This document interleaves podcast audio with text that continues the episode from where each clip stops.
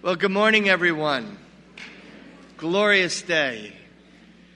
Glorious.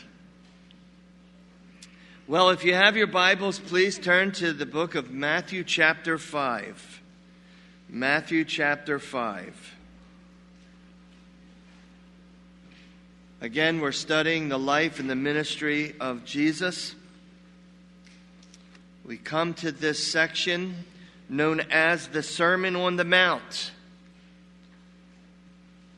Location would be right there on the shores of, of Galilee, uh, around the area of Capernaum. Uh, it says that he, w- he went up to a mountain.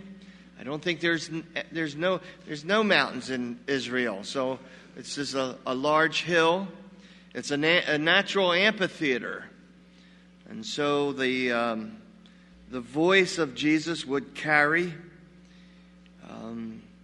It tells us that prior to this, that um, a large crowd, a huge crowd, was following him, came to him from all different directions, probably within a, a hundred mile radius, north, south, all the way from beyond the Jordan.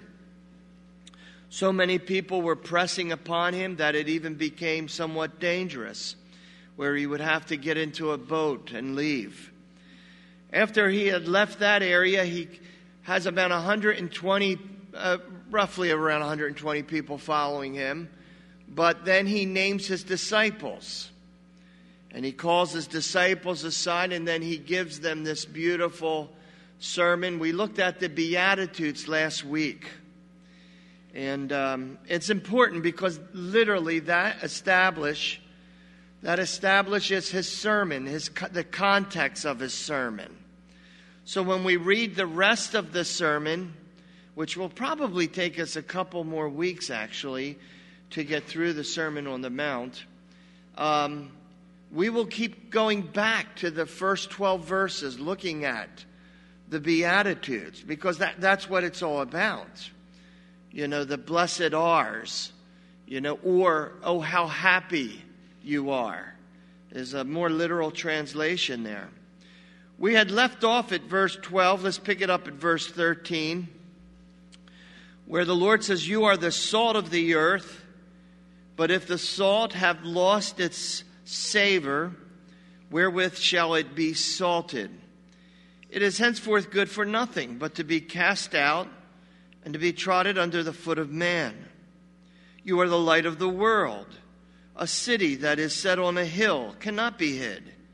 Neither do men light a candle and put under and put it under a bushel, but on a candlestick, and it gives light unto all that are in the house. Let your light so shine before men, that they might see your good works and glorify your Father which is in heaven. Think not that I have come to destroy the law or the prophets. I am not come to destroy, but to fulfill. For verily I say unto you, t- till heaven and earth pass, one jot or one tittle shall in no wise pass from the law, till all be fulfilled. Whosoever therefore shall break one of the least commandments and teach men so, he shall be called the least in the kingdom of heaven. But whosoever shall do and teach them, the same shall be called great in the kingdom of heaven. For I say unto you that except your righteousness shall exceed the righteousness of the scribes and Pharisees, you shall in no case enter into the kingdom of heaven. You have heard it said, uh, you have heard it that it was said by them of old time, Thou shalt not kill. And whosoever shall kill shall be in danger of the judgment. But I say unto you that whosoever is angry with his brother without cause shall be in danger of the judgment. And whosoever shall say to his brother, Raca, shall be in danger of the council. But whosoever shall say, Thy fool, you shall be in danger of hell fire. And therefore, if thou bring thy gift to the altar, and there rememberest that thy brother has aught against you, Leave there the gift before the altar, go your way. First be reconciled to thy brother, and then come and offer thy gift. Agree with your adversary quickly while thou art in the way with him, lest it lest at any time the adversary deliver thee to the judge, and then the judge deliver you to the officer, and you will be cast in prison.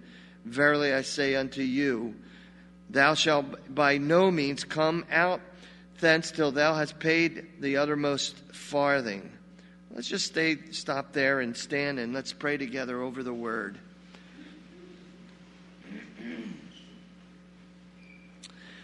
Father God, again, we thank you for the word of God. And Lord, we're very conscious of the, the most important fact for a time such as this to make the appeal to the Holy Spirit. Please come, be our instructor. Show us to how to to apply this collectively as a church body or individually as a son or a daughter of God. We know, Lord, that your word has been esteemed even above your name. We know it's something that is holy and sacred. And Lord, the way you look at your word, we would never enter into it uh, without due consideration. The Holy Spirit of God teaching us today. So we do. We ask again for your anointing for your Spirit to lead us and to guide us, and that again, that it would be in our hearts, not just in our minds, that we would be able to allow to transform us more and more into your image. So again, we are so mindful of our need for you, Holy Spirit. It's in Jesus' name we pray, and we said all together, Amen. Amen. Thank you.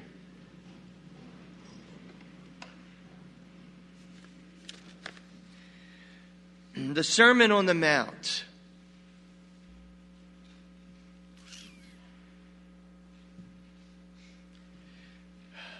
We can read this over and over and over.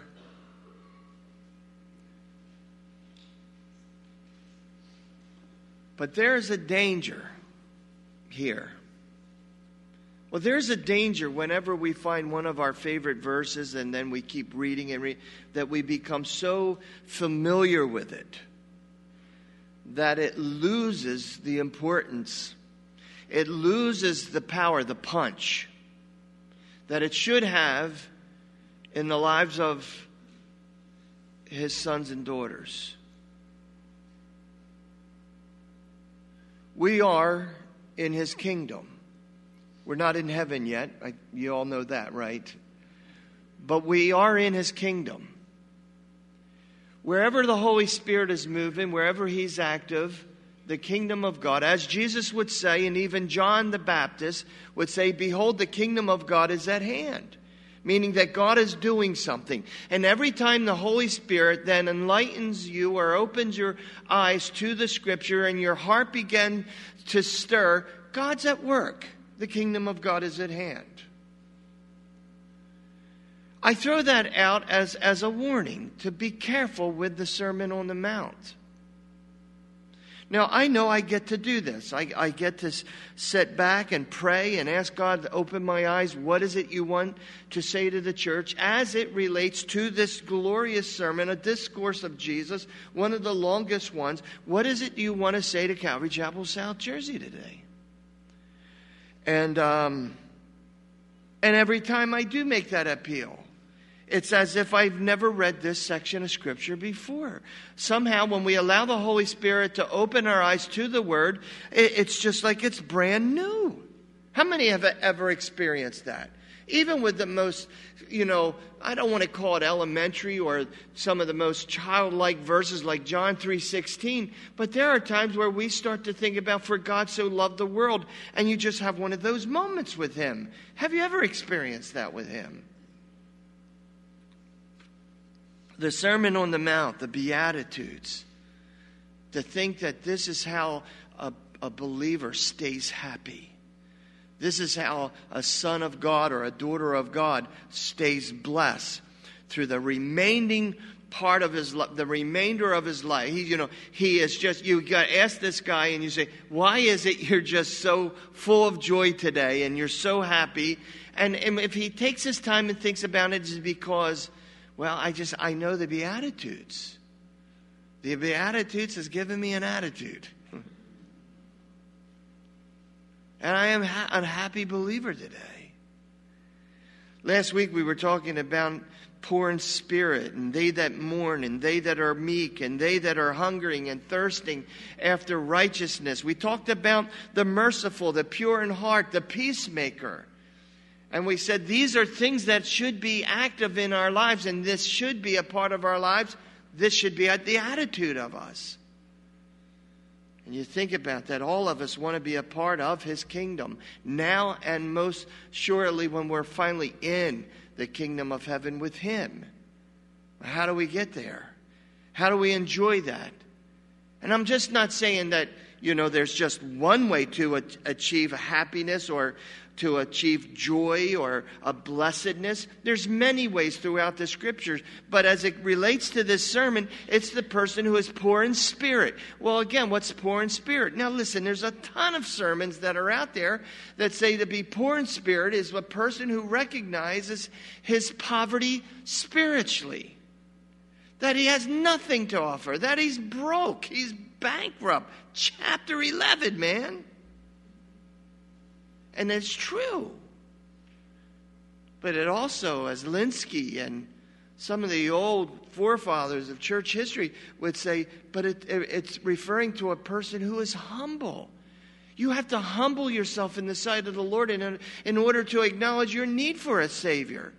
Pride keeps a lot of people out of the kingdom of God.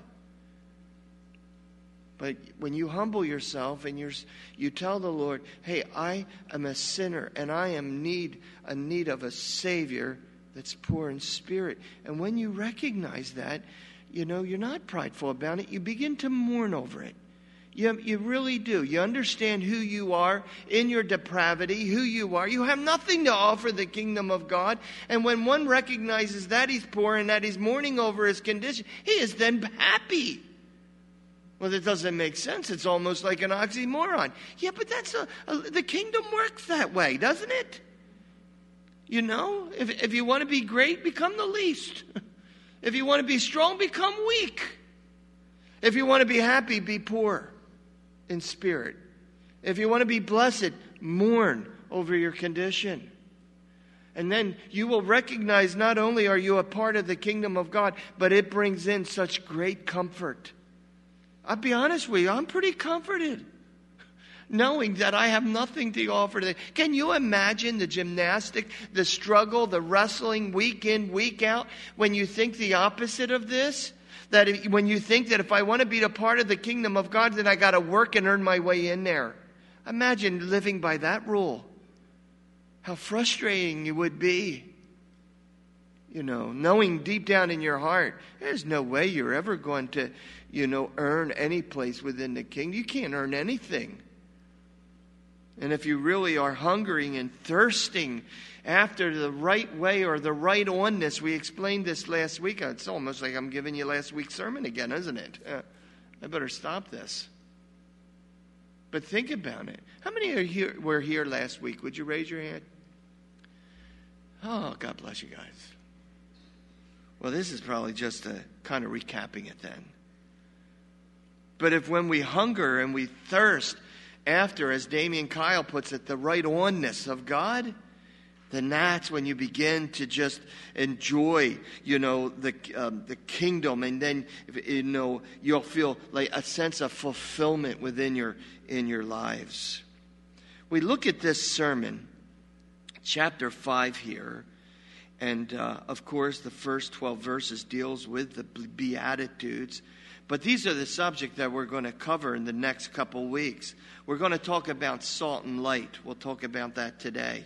We're going to talk about the law and the way God and His Son views the law. We're going to talk about anger. Nobody deals with anger here, do you? Can we skip that one? How many of you guys have a problem with anger? Would you raise your hand? Oh, boy. There's some questions you don't raise your hands on, guys. Just FYI, you know. I know you trust me, but you know.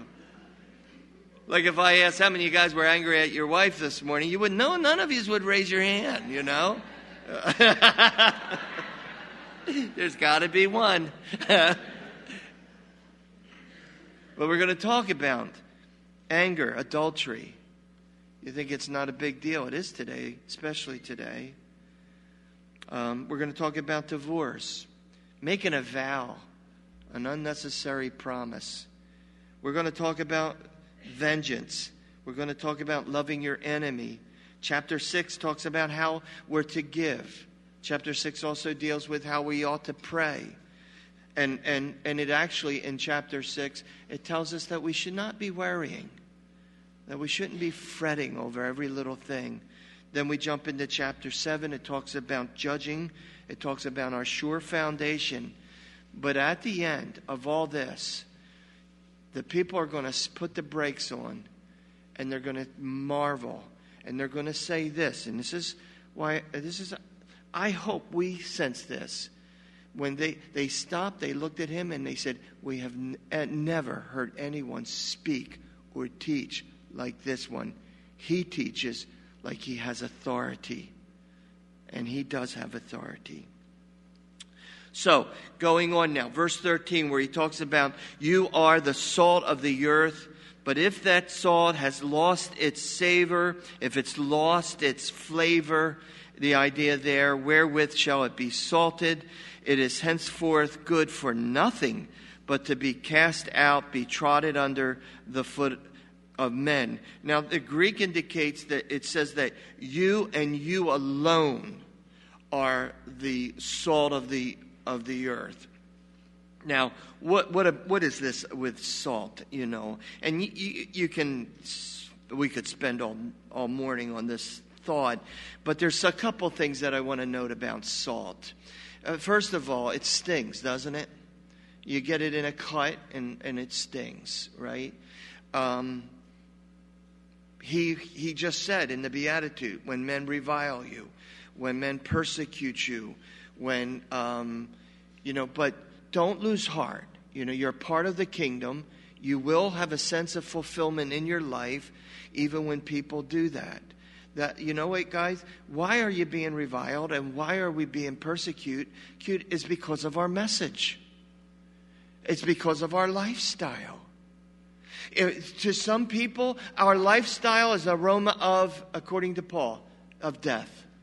To others, you and I, when we get together, your life is like an aroma of rest and life. Sometimes we'll take in the Word of God, and even in our lives personally, person, sometimes it's sweet to the taste, and other times it's bitter, and it's got this thing where it it's a, it stings. It ta- you are sometimes to people uh, salt. You, you kind of sting them when we say things like this. There's no other way to the Father except one. There's no other mediator between man and God except the man Christ Jesus. The majority of the world don't want to hear that. In fact, you'll even see a response where people might even get angry. You know, even the church, they don't even want to recognize that there is a literal eternal hell because there's a sting to it. And he says to you, you are a sting. And, and, and uh, they also used it as an antiseptic, didn't they? If they got a wound, they would dump salt in there to help the curing process, to fight off infections. And in a way, that's what you are to people in this world. When you look at somebody and look, look, I love you too much to let you leave my house without you knowing and then fill in the bank. If you don't accept Christ, you're facing eternity without Him. You even to another believer, if you follow through with this divorce, you are going to be unhappy. Then and then there's wounds that people carry around, but we are the salt that brings healing, a healing property to that situation. You know, to the Romans, the Romans would be given a bag of salt for their salarium, for their part of their salary. In fact, did you ever hear the term, he's not worth his salt? How many has ever heard of that? You're not worth that literally came back during the Roman time period where when a when a Roman soldier didn't get his bag of salt as part of his pay, he wasn't worth his salt, so he never got it. But not only did the Romans use that salt and if they got cut in battle to help cure or heal that wound. They also were given a hunk of meat. They would take their salt, rub their, the meat in salt, and it became a what? a preservative. See, guys, the world might not like our message. It might not even like how bright we shine at times, but we are a light. We are. Can you imagine what it's going to be like, like when the salt is taken? When the church is finally raptured and there is no longer that salt from God on this earth? He that restrains right now, he is restraining, but when he is taking, according to Thessalonians, all hell will break loose. Literally because the light and the salt are gone. Imagine what the world is going to be like. You know what I think? The reason why we enjoy what we enjoy today is because the church is still here on planet Earth. And in a way, we are still the salt of the earth. But if that salt loses its flavor or its potency, what does that mean, Har?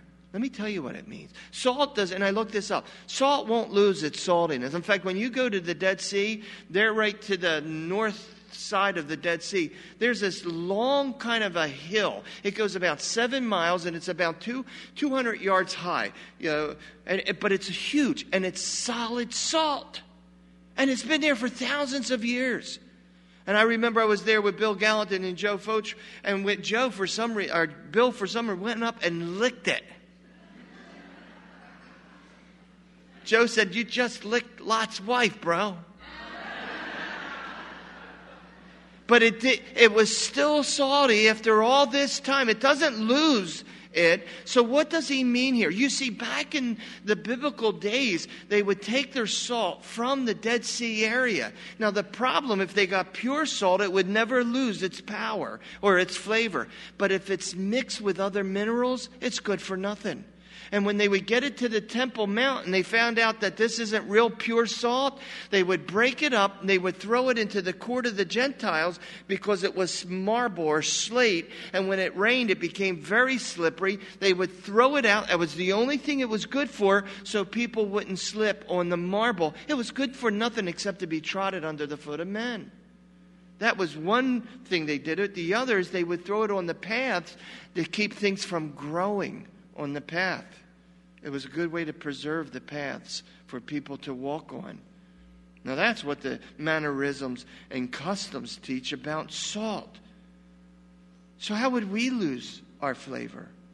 How would we lose? How would it be that we would be good for no, nothing for the kingdom of God except to be trodden under the foot of man? Is because there's other things mixed in our lives that aren't good for us, and we do lose that.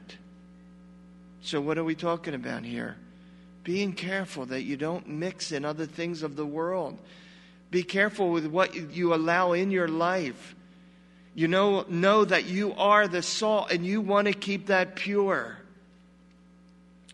He also says to them, You are the light of the world a city that's set on the hill that cannot be hid. Most commentaries, especially Lenski and all, they said this that where Jesus was teaching this, you could see a city. It was called um, Slidfield. It was a city set up on a hill that at night, when they were fishing at night, if they lose their bearings, they would see just that one city, and it was pointed north, and they would be able to navigate around the Sea of Galilee at night.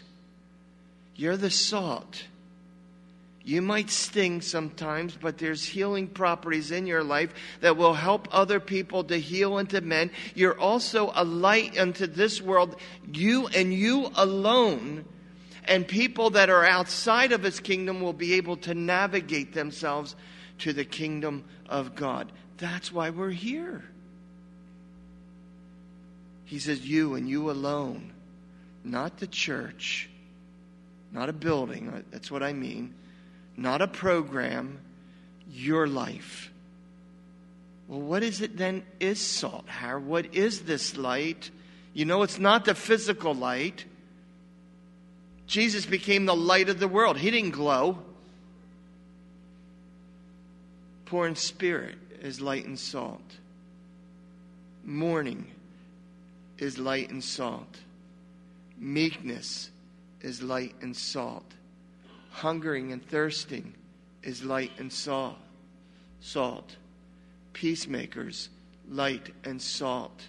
and they see that in your life, even when men revile you and persecute you, say all manners of evil against you, light and salt, because you didn't retaliate.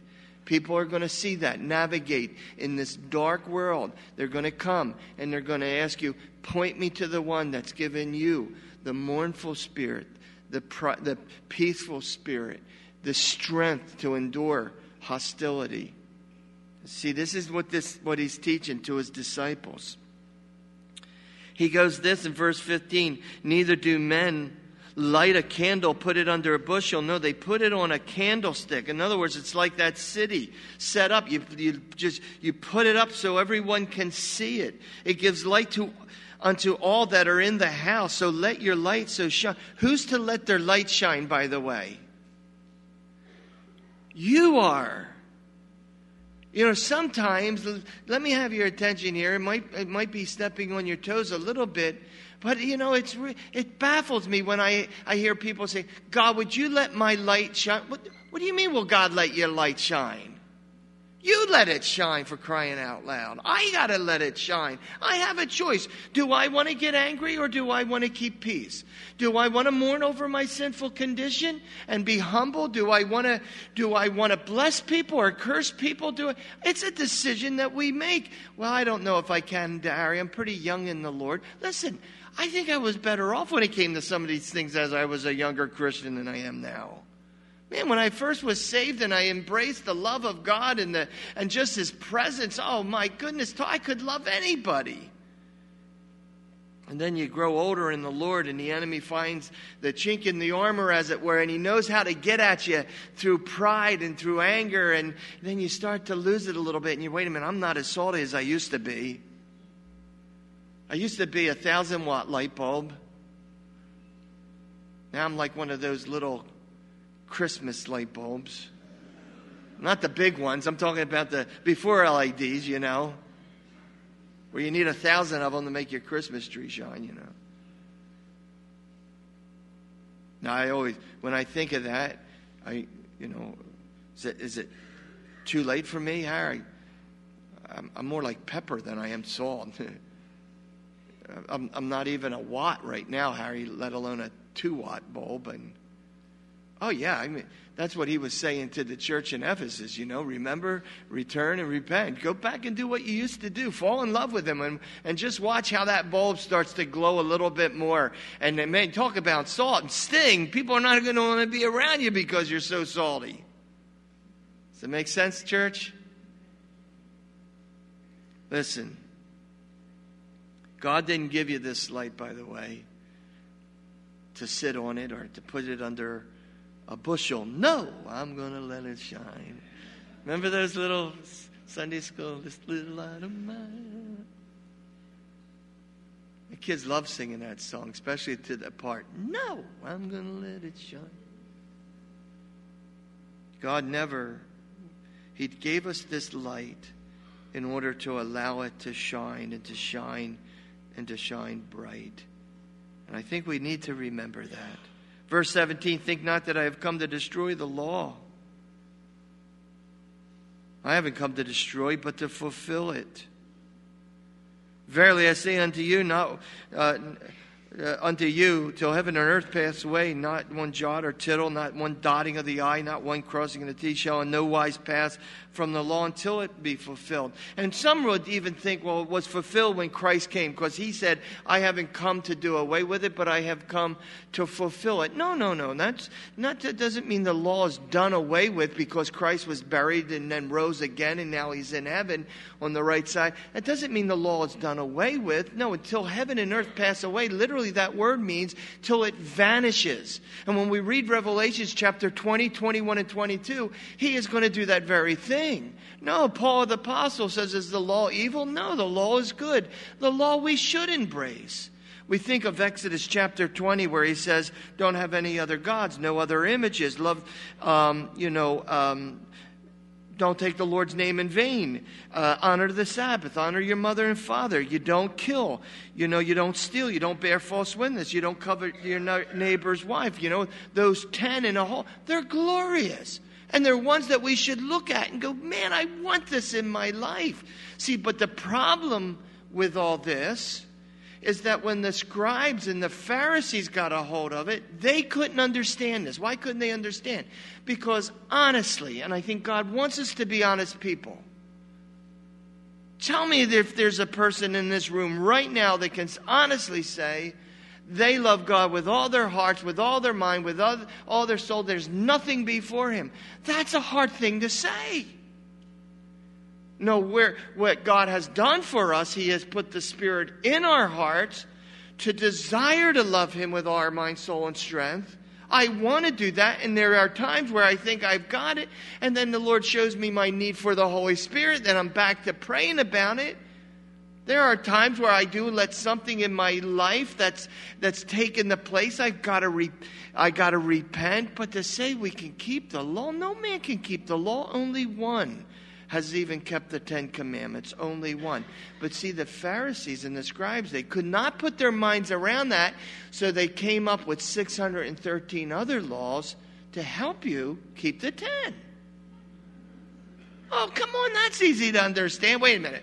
I can't keep the ten, so you're going to give me 613 more to, to, to, to understand the law.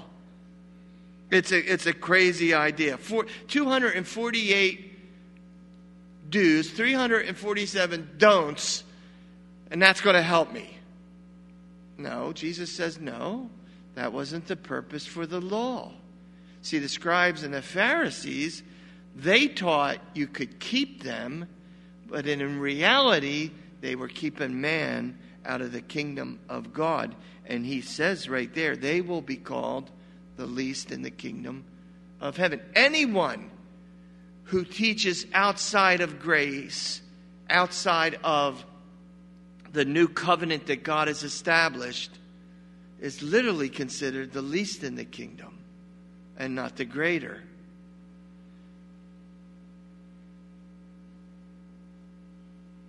Whosoever, he says, therefore shall break one of the least of these commandments. And if they were honest with themselves, they would all say, Oh, we all do. And also teach men so will be called the least.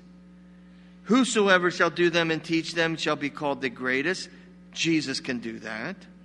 For I say unto you that except your righteousness shall exceed the righteousness of the scribes and the Pharisees, you shall in no case enter into the kingdom of heaven. Now, he is going to show them how the scribes and the Pharisees have misrepresented the law in the next section as we go through this sermon.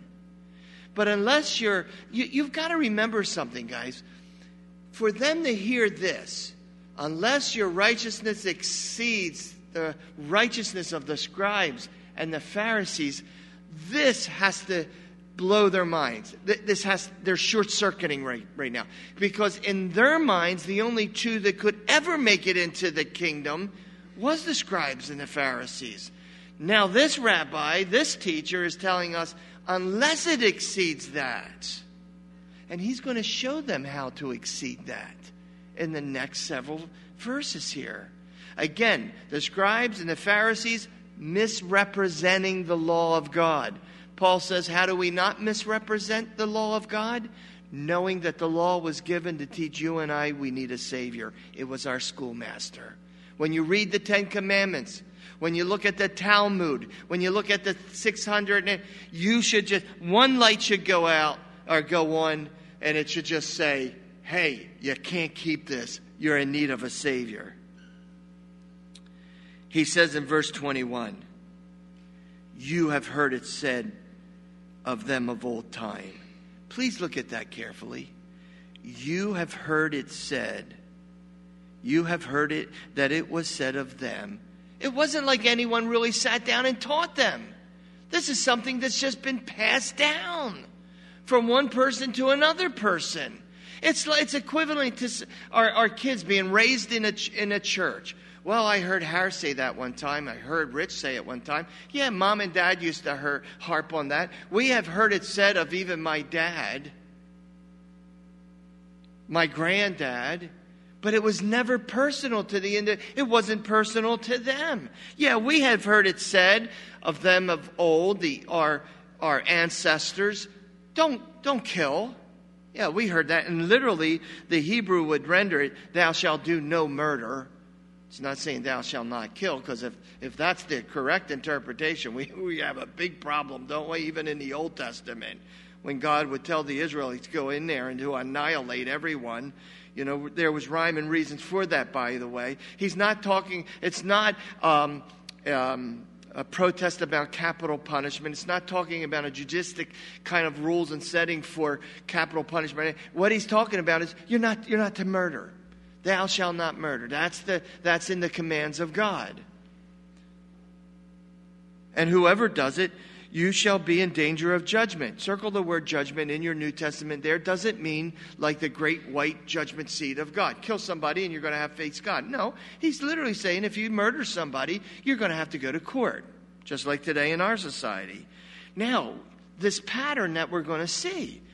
You have heard it said of them of old, and then the following verse would say, But now I say unto you. You really want to understand the commandment thou shalt not murder. And there were people priding themselves on the fact that we don't murder. The Pharisees saying, we don't murder. Some of the, maybe even some of the people that are in town, we don't murder. But Jesus said, if you really want to understand this commandment, he says, whosoever is even angry at your brother without a cause. And a lot of your translations leave that out, doesn't it? I don't know what you're reading out of, without a cause. You see, this is the problem. It's called textual criticism, where some Bibles will just decide to leave something out.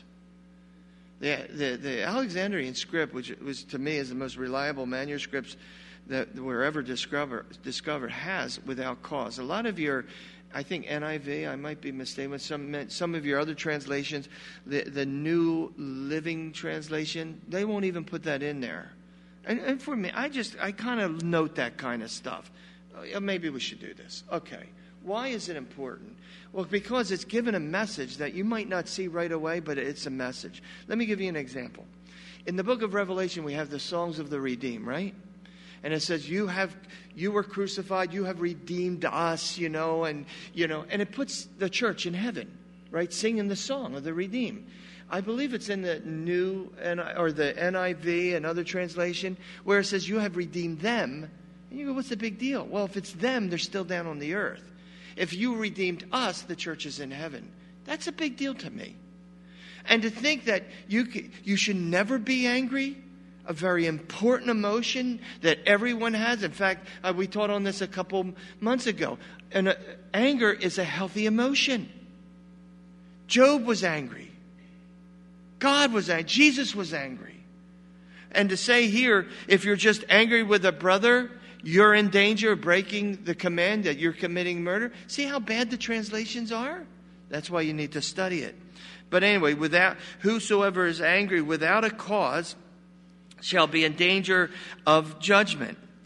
Okay, and so whosoever shall say to his brother Raca shall be in danger of the council. What's Raca mean? Oh, King James, I get it. Uh, Lenski in his commentary says it means bonehead. So whoever a lot of us dads have murdered our kids a little bit, huh? you know. You bonehead, why would you do that? I remember one time I called my son a bonehead. And uh, he swallowed uh, three quarters, I think it was, on a dare. And he came home and he goes, Dad, I, I did something and I don't want you to be mad. And I go, all right, no, more, no, we'll pray about it, son. You know, we'll get through it. What's the problem? Well, I swallowed three quarters. And I go, are you a bonehead? You know, why would you do that? Anyway, I won't tell you which son it was, but what a bonehead. But I was in danger of the Sanhedrin council. That's what it means there in the middle part of verse 22. You're, you know, you'll be brought before the council, the Sanhedrin. Whosoever thou fool shall be in danger of hellfire. Now, what is Jesus trying to say? He's saying there's more to this law, this command, thou shalt not murder. You know, there's more to it. He's saying this is a heart thing. You know, you're not, we're not even that, we look at this command and we thought, I don't even want to be angry with anyone. Lord, help me. I don't want to call anybody an idiot, anybody a fool. I don't want to. I don't want to call anybody, you know, um, any kind of word. In other words, he's pointing to your heart. No, what I want you to be is poor in spirit. And I want you mourning over your condition. I don't want you calling anybody a fool. I want you to be meek. I, I know you're strong, but I want you to keep that under control. You know, and then you think of the fruits of the Spirit. You think of 1 Corinthians chapter 13. We go, we want that. Where love is gentle, it's kind, it's peaceful. You know, we think of all these things. Yes, that's what I want. Well, where do you get that? Well, thou shalt not murder. See, it means so much more than just the command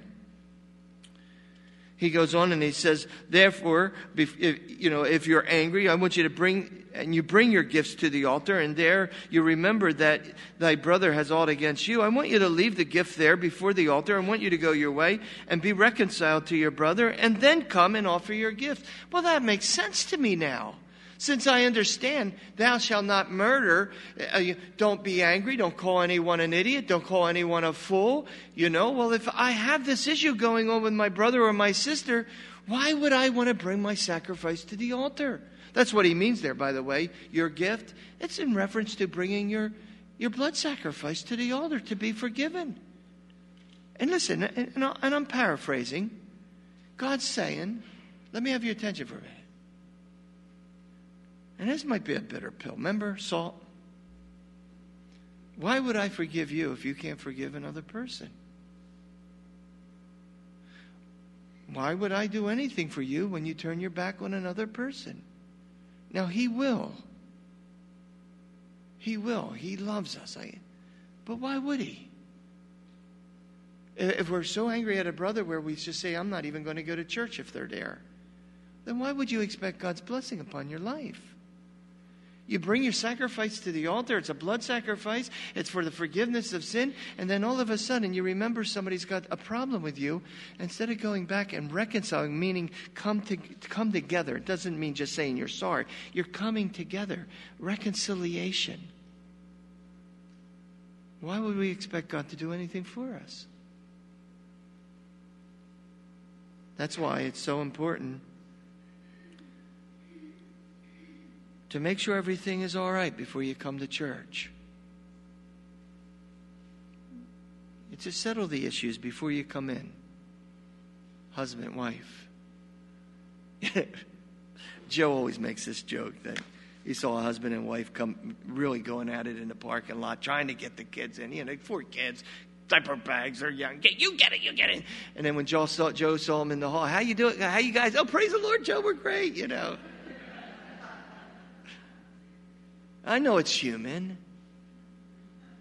But if you really want to come in and raise your hands, and you really want to embrace your, the Lord that loves you and sing and worship, and, and you all of a sudden you remember there's something wrong between you and another brother, you just go make it right. This isn't Matthew 18, where, you know, you, if you don't, you go take it to an elder. That's a different teaching. Now, Jesus is saying, if you really, if you really don't want to murder anyone in your heart, then go make it right. Um, verse 25, it says, Agree with your adversary quickly. He says, While thou art in the way with him, settle it. Do it quickly. Lest at any time the adversary delivers you to the judge, and then the judge delivers you to the officer, and then you're cast into prison bummer. Verily I say to you, thou shalt by no means come out hence. You're not going to leave that situation. Listen, he's not talking about how to, you know, get out of jail free card, you know. He's talking about the heart still. It still goes back to I don't want you to commit murder, and I don't want you to commit it in your heart. How would I do that? Well, being angry with somebody, calling somebody an idiot, calling somebody a fool. And if that's the case, do it right away. Don't be like this where finally somebody's going to take you to court, and on your way, he says, No, you settle it then. Because there comes a time in your life where, and, and he's using this as a metaphor. He says, when you come to a prison, listen, when they went to prison, in this time period, there was no getting out. Well, I'll just pay my fine. You couldn't pay your fine. You had no money. You couldn't go out and work. There's no work release. The point Jesus is making is it's really difficult to get right with that brother. And if that's the case, how are you ever going to just come and worship God, embrace His sacrifice, when if you could have just made it right back then when you had a chance? Do it now, He says.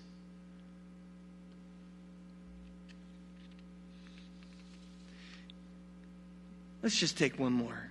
He says this You have heard that it was said of them of old, same kind of terminology, you know, not directly, somebody else told them. If, even if you look on a woman, you lust after her, hath committed adultery with her already in his heart. Again, he's talking about violating the last commandment Thou shalt not covet your neighbor's wife.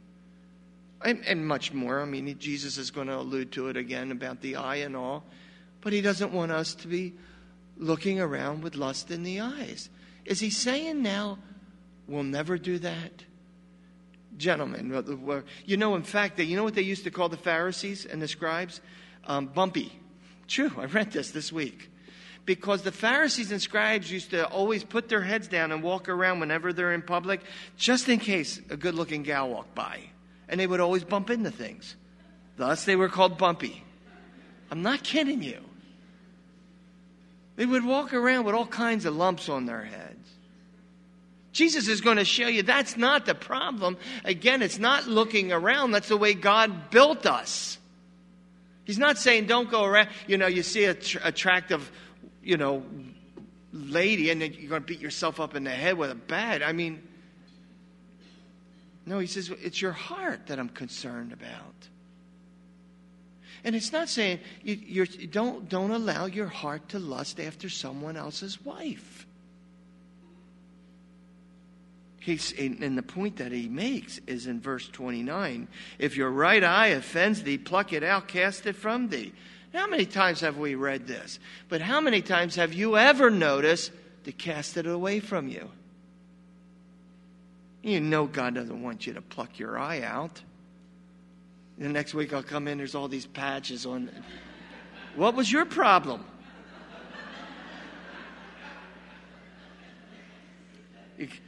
the next one, if your hand offends you, cut that off too. Hey, what happened to hand? You know, and no, if you pluck out your right eye, guess what your left eye is going to do? Cut off your right hand, what's your left hand going to do? It's not the point he's making. You pluck out all your. Back in when we were in the mall, um, Joe called us all, all together and um, said, I got a problem. There's a guy um, in the church hitting up on all the young ladies, trying to date them all. We got to do something. I said, Joe, I'll handle it. He goes, no, no, no, I don't think. He didn't want me to handle it. He, said, he goes, but there's another problem. I, I said, well, what's that? He goes, he's blind.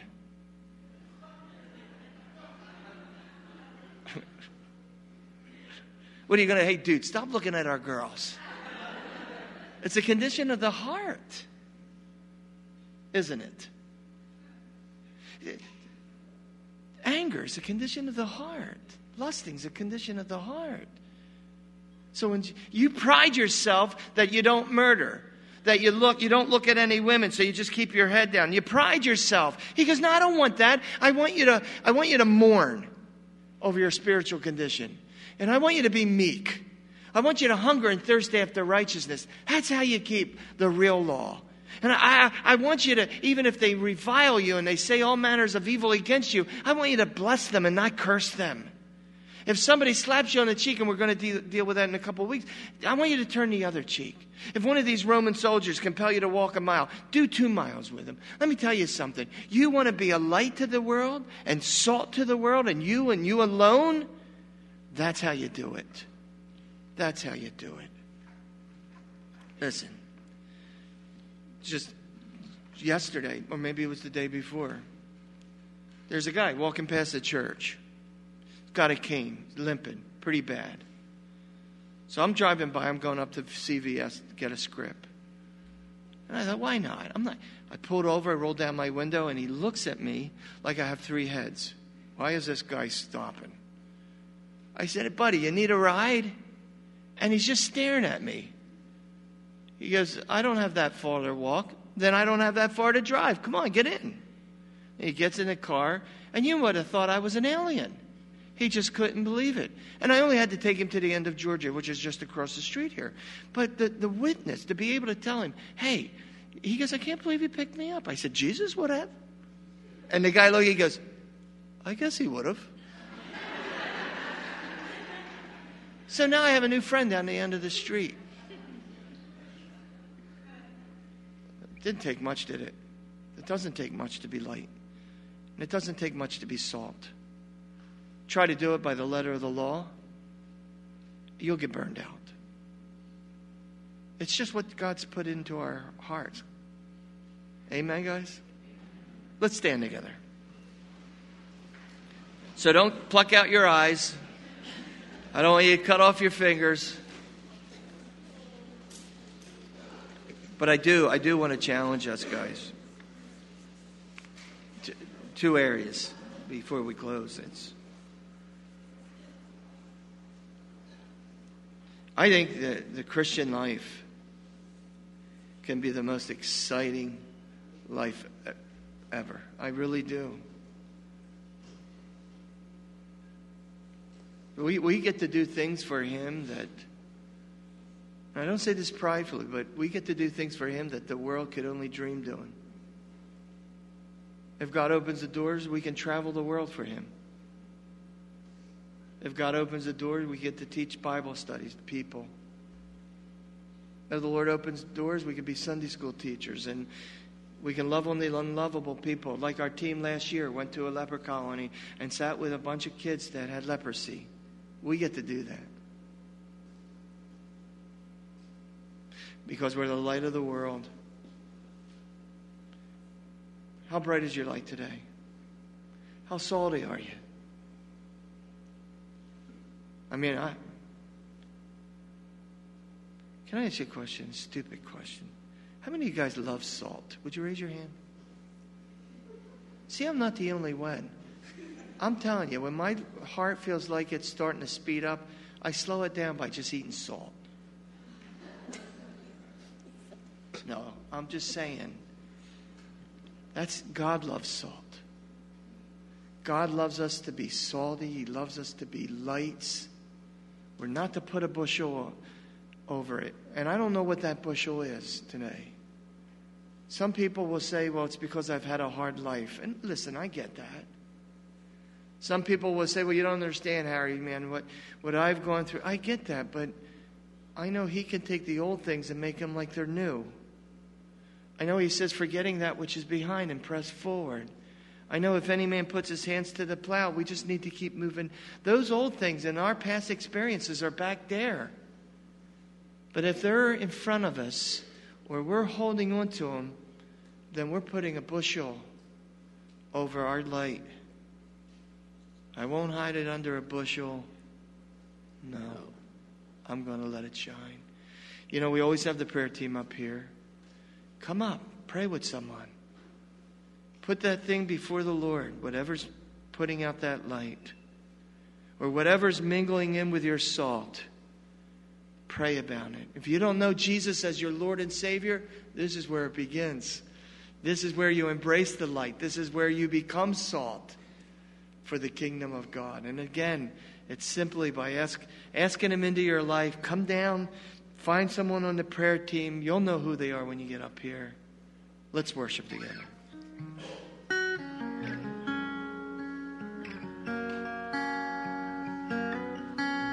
Prayer team, make your way up, please. We know there's more than this. We know there's more than this. Oh, breath of God, Come breathe within. We know there's more than this. Spirit of God, we wait for you. Fill us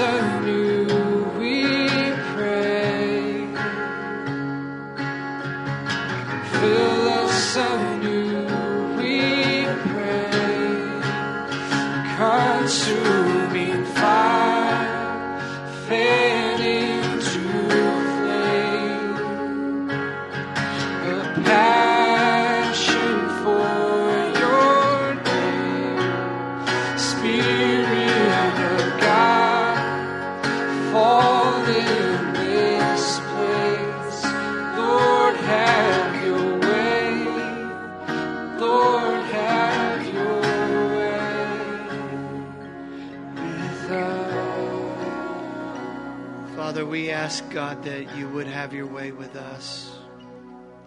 That you would, throughout the week, continue to fill us.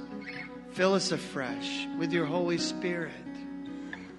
And Lord, whatever we're hanging on to, whatever is causing our light to dim, whatever we've allowed to commingle with the light or the salt, we lay that at your feet this morning, God. Lord, you said that the old things have passed away. This day could be like a brand new day with you.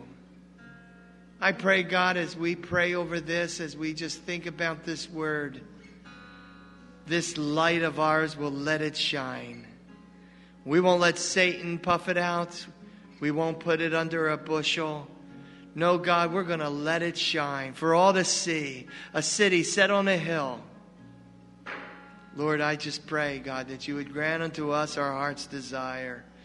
And that would be that Jesus is high and lifted up in our lives, in all that we say and in all that we do. It's in your name we pray. And everyone said together, Amen. Let's worship one more time.